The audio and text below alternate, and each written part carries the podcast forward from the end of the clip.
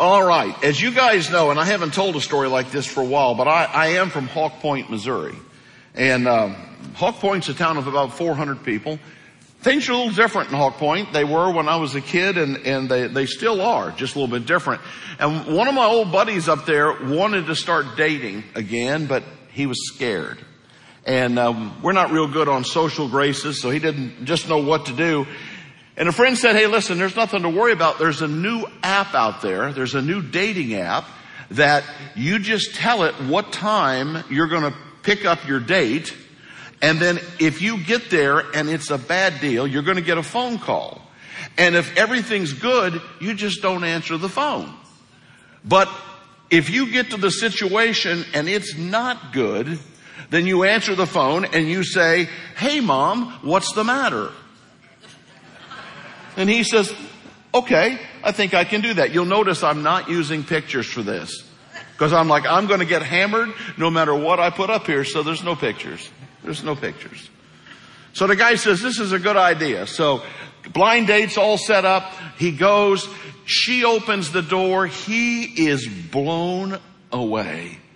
Gorgeous lady, big smile, happy greeting. He cannot believe his luck. Phone's ringing. He ignores it. About that time, she pulls her phone out and says, Hey mom, you got a problem?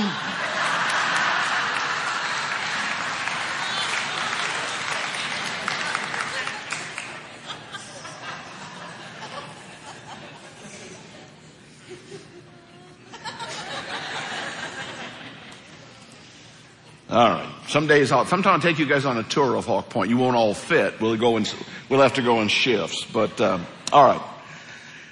So we're going to talk about the end of Acts chapter 20. And we've been, um, we've been a whole year in the book of Acts, the beginning of the church, and we spent the last month just in chapter 20. And this is Paul's speech. He's out on a beach, um, by the Meander River, and he's talking to the leaders of the church in Ephesus and he's been teaching them and training them and equipping them for what's about to come. And Paul's explaining to them the significance of staying strong. And here, here's a verse that must have been going through his head. This is Jesus' words in Matthew 7. He said, Jesus said, beware of wolves in sheep's clothing. Anybody ever heard that term before? Alright. Now, Jesus is talking to his followers and Paul is talking to the leaders of the church in Ephesus, alright? So we're gonna, you, you want, I want you to understand the context. He's not talking about the people that are outside. There is a verse we'll get to where we talk about that. He's talking about the danger of the wolves in the church, and Paul even says some of you are sitting here in the circle with me right now. Now let me give you a, a leadership quote, alright? Some people, some people are bothered when, when they get offended, but I like how Rich Villodas said this. As a leader, if I'm pleasing everyone, I'm probably not leading. I'll go a step further. If I am pleasing everyone, there's no chance that I'm leading. Right? I'm gonna upset you. Not on purpose, but the Word of God is gonna upset you. I, hopefully something rattles your cage at every service. And if you go to a church and they're telling you that how you live your life is good and you don't have to change anything and you don't have to repent, you're not in a biblical church. And see, the problem is my goal, and it took me a while to process this, my goal is not for you to like me. I like it when you like me. But my goal is not to be liked. My goal is to keep you out of hell. That's my goal. All right. And, and in Galatians 1.10, it says God will hold me accountable for everything I say to you. So if I teach something stupid to you, now I go to hell because of what I taught you. Well, I'm not doing that. So I'm going to tell you the truth. That's my job. That's what any pastor's job is. And a lot of pastors put themselves in very dangerous situations. And Jesus said, look out. They'll look like sheep, but they're actually ravenous wolves. All right, stand with me. We'll read the text. It's very brief, to the point. Paul says, I know that after I leave, savage wolves will come in among you and will not spare the flock. The flock would be the church. Even from your own number. Now can you imagine this? Right? So everybody starts looking around. All right. Now I'm not suggesting you go on a witch hunt. That's not. But remember when Jesus said that? One of you at the table will betray me. And they started asking, is it me, Lord? Only guy that didn't ask was the guy that was betraying him. Give that some thought. Even from your own number, men will arise and distort the truth in order to draw away disciples after themselves. So be on your guard. Remember that there, for three years, three years Paul's been teaching these people. I never stopped warning you. Night and day with tears. Paul knows what's coming. Now I commit you to God and to the word of his grace which can build you up and give you an inheritance among all those who are sanctified. I have not coveted anyone's silver or gold or clothing. You yourselves know that these hands of mine have supplied my own needs and the needs of my companions. In everything I did, I showed you that by this kind of hard work, we must help the weak. Can you go back to that just for a second? I want you to notice it does not say lazy. With me? We should help the weak. Remembering the words the Lord Jesus himself said, it is more blessed to give than to receive. When he had said this, he knelt down with all of them and prayed. When they all wept, they all wept as they embraced him and kissed him. What grieved them the most was his statement that they would never see his face again. You can be seated. So let's talk about this warning about wolves. I spent two weeks studying wolves. I never thought I'd care about wolves, but I needed to learn about wolves. So I found there's some very interesting things that wolves do. And Paul would have been talking about the Eurasian wolf, alright? There's a difference. A wolf's a wolf, but a wolf's a dog. I mean, it's, it's all, they're all in the canine, uh, family. Uh, but this one is, is called the lupus and it is the Eurasian wolf that grows to about 175 pounds. And these wolves travel in packs of eight. Nobody knows why, but they travel in packs of eight. And when they attack an animal, and they will attack anything, they will attack grizzly bears, and they will eat everything except the roar. They will leave nothing they will leave nothing. Wolves will eat and destroy absolutely everything in their path. Now, this is the word that Paul uses for people who are in the church. Interesting. There's something else about wolves. They're very territorial. Now it's starting to sound like pastors. I'm just telling you. Very territorial, and they travel in packs of eight. I've never seen a church split or destroyed with one person. One person rallies a team. Now you can't rally a thousand people because nobody cares about your dumb cause. But you can rally seven or eight and it's usually about that number of people that destroy a church. Whether a church is huge, whether a church is little, it doesn't make any difference. This is fascinating because the church in Paul's time is going to grow to about 80,000 or 50,000 people. But these wolves are still going to be there. And, and what is the wolves' intent? Well, they come in with false teaching. Uh, we talked about this last week. There's the idea of syncretism that you can keep living however you want. You can have sex with whatever and whenever you want, and you can believe in this God and that God, and you can do what you want. And you don't have to follow any of these rules. Paul said to the Galatians about this same topic. He said, "I cannot believe after learning about Jesus that you would go back and try to find another gospel." He said, I, I can't even fathom what you've done here. And then the other interesting fact about a wolf is this. Wolves have no natural predators, except you and me, with a gun. Okay? So, the only thing that kills a wolf, are you ready? It's another wolf. 65% of wolf deaths are from other wolves. Because every wolf wants to be the big dog. Does that sound like any stories you know? And it says they will intentionally pull people away with these false teaching. Whether it's teachings about health and wealth, whether it's, I've got this new mystical, this stuff is everywhere. Oh, come to my crusade. I have knowledge that none of you have. Well, that's funny because you got the same book I got. But how do you argue with people? You see, I had this vision of God and I heard from God. How do you argue with that? You, you can't because there's nothing to work with. You just say, well, that didn't happen, but they put themselves in an elite position and their goal is to pull people away. And what is the ultimate goal? Like, this is really not hard. What is the ultimate goal of a wolf? A wolf is, to, is trying to steal people for what purpose? What goes with people? Their money. Their money. Right? We're going to get to that at the end of this section. So the wolf will see people for what they can do for them. What they can do for the wolf. And they won't think about the church and the purpose of the church and reaching lost people and buying toiletries. Those kind of things won't be important because the wolf's only agenda is his own agenda. And what is the wolf's agenda? To kill. Pretty, in fact, he even throws in an adjective, savage wolves. Just in case that word wasn't big enough for you.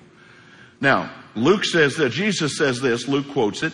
He says, Go, I'm sending you as lambs amongst the wolves.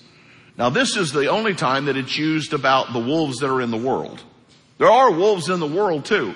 And he said, I'm sending you out there as sheep. You be kind and gentle and loving, but at the same time, be aware of the wolves. So when you hear wolves, Oh, wolves can be complainers. They can be gossipers.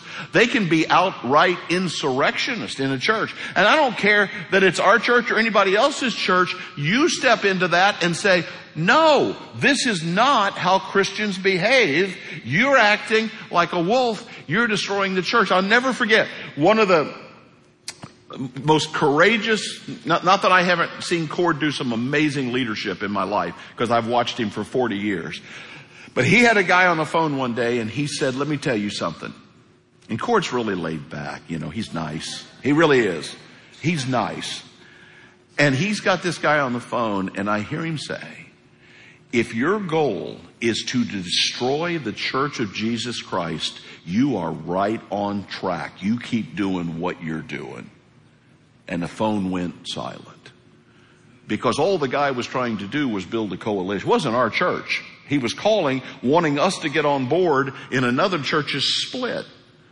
And Cord said, no, why would you do this, let alone us? But that's how wolves work. They don't care about anything about the kingdom. They're only focused on themselves. Okay. So we've got the wolf idea down, right? Canis, Canis lupus. Feel free uh, to look that up. But then, is he's in tears all right, three years he's been teaching them and he's in tears. He says, I now commend you to the God of grace. That sounds like a funeral. And now, by the power invested in me, oh, that'd be a wedding. Um, same idea, right? By the power invested in me, I commend, I now announce that you are man and wife. And by, by the power that I have been given in this moment, we commit this person's body to you. It's the same idea. Paul's saying, I commit you. The wolves are coming, but I commit you to the grace of Christ. You guys have got to figure this out for yourself. This is why it's so important that you're in the Word. You cannot trust me.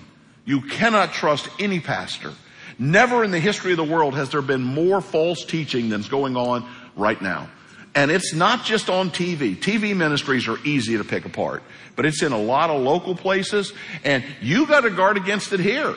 Alright? You gotta, you gotta pay attention. Your job is to be in your book because when you stand before Jesus, I'll have to answer for me, but you can't say, well, Joe said this, because I promise you God's not gonna care.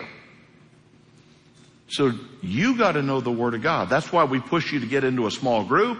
That's why we push you to be in prayer groups. That's why we push you uh, in this rooted program to do your daily devotions. Paul said, "I commend you to the grace of God." And I love this next phrase. Don't miss this. He says, "So that you can be like some of the special sanctified people." Well, who would that be?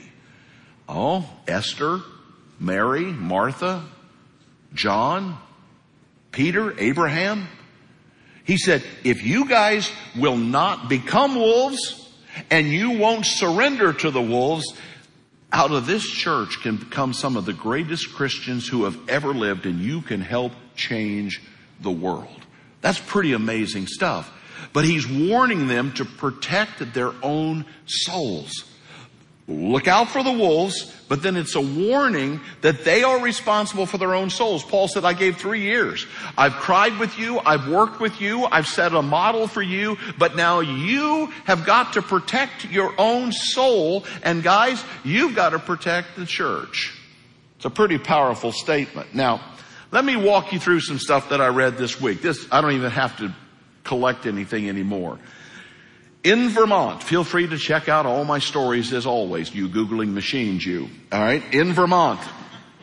In Vermont, there, the girls, listen, check it out. The girls volleyball team was kicked out of their locker room because the transgender girl was uncomfortable with the girls being in the girls' locker room.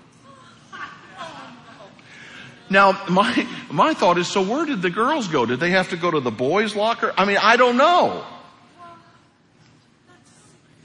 California. There's all kinds of teachers that have created their own queer libraries to pass out books to their grade school children. That probably doesn't surprise you.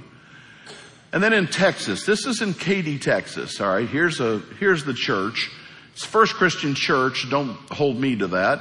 Uh, this is a denomination that I grew up in, the Disciples of Christ, loosely connected to us, but we split in the 1960s because our group wanted to stand on the Bible and their group wanted to stand on inclusion. And this group in Katy, Texas now has uh, drag queens come in uh, to do drag bingo.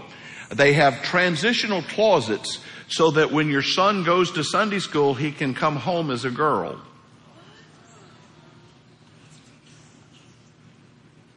I, I'm not sure what I bothers me the most, disciples of Christ or the word church under it, but this is the kind of stuff that's going on all over the country. This is nothing, this is nothing new. I'm just, you don't live this, I live this, okay? This is what's going on. Now, I want to take you through a word. give Mark White a shout out for this because he's the one that shared this with me. The, the English word is vert. Anybody know this word? V-E-R-T. Somebody last night said green. No, not Spanish. It's, it's, it's, it's vert. The word vert means to turn. Alright? So, he's, my, my friend said, run the derivative of this word. So, I did.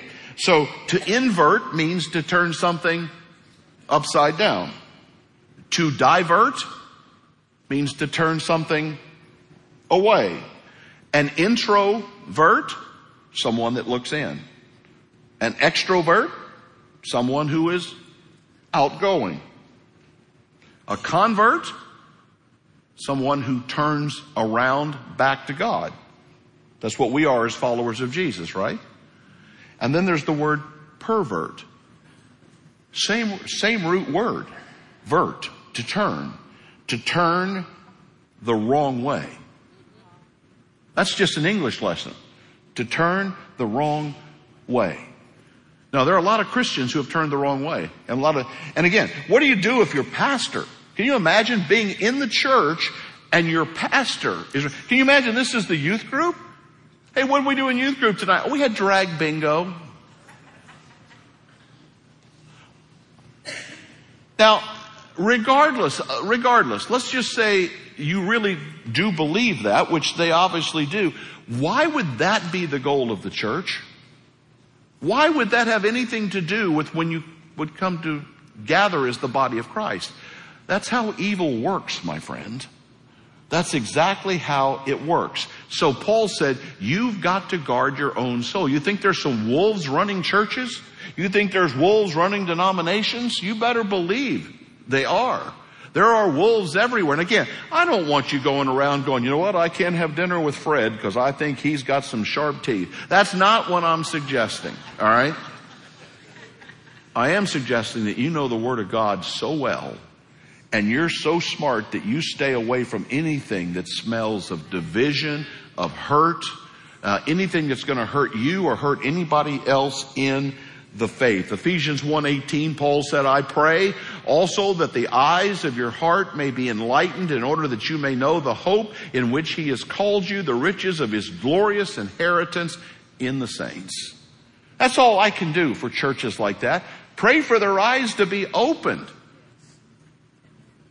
And I'm telling you, what I just told you is 50% of the churches in America. 50%. You want to know why? When you see these surveys, it says the church is dying in America. That's the churches they're surveying. That's why they're dying. It doesn't take a rocket science. And thirdly, a word about giving. Now I'm going to tell you, I have preached Acts 20, 35 probably 40 times in my life. It's an easy passage to preach. Jesus said, and it's, it's not recorded in the Gospels, but obviously uh, Paul knew that Jesus said this. It's more blessed to give than to. I've preached that anytime we're talking about money. This week it hit me what it really means. All right. We just went through this horrible hurricane. Some of us have been through a lot of hurricanes, but we've, we've gone through this nightmare of a hurricane. Would you rather, would you rather be someone in a position right now who can give or someone who is in need? That you're, you're calling the office saying, Joe, I need hygiene products. Joe, I need cans of food. Which position would you rather be in? I'm not putting anybody down or up, but which position would you rather be in? It's more blessed to be able to, to give. Now I pointed out Paul said, I worked amongst you to help the weak. And I would highlight that with all my heart because I don't want a dime of my money to go to the lazy. But I'll help the weak all day long because that's what the church of Jesus is called to do. Am I right? Right? More. 2 Corinthians 9, each man should give what he's decided to give in his own heart, not reluctantly or under compulsion, for God loves a cheerful giver. I've told you for four, uh, 30 years here, if, if you feel like I'm pressuring you to give, keep your money because God doesn't need it and we don't either. But if you want to be faithful to God, then you give. That's, that's completely uh, up to you. But I want to tell you what got me. I'm almost done. What really got me, Luann and I have been sponsoring kids at Niños de Mexico, what Rob talked about, the golf tournament.